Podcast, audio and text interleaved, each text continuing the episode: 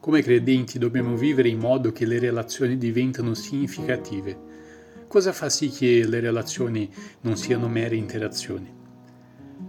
Che cos'è che crea un valore aggiuntivo?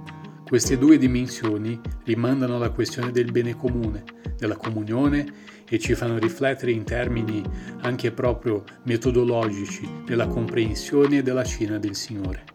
Quando parliamo del memoriale, la cena è un memoriale e anche un'ordinanza.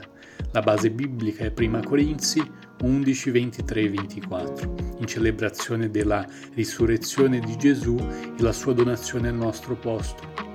La Chiesa primitiva la chiamava festa dell'amore o festa della fraternità, in che occorreva in greco agape la confraternizzazione tra i cristiani della comunità locale, imitando la cena che è successa nella sera in cui Gesù fu tradito.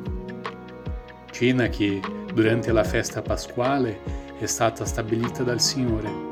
La Chiesa apostolica ha seguito lo stesso modello e i cristiani si riunivano ad ogni incontro, anche se teologicamente il periodo non è chiaro, con l'obiettivo della celebrazione comunitaria, un momento di pasto in comune e subito dopo ministrare la cena come il Signore Gesù.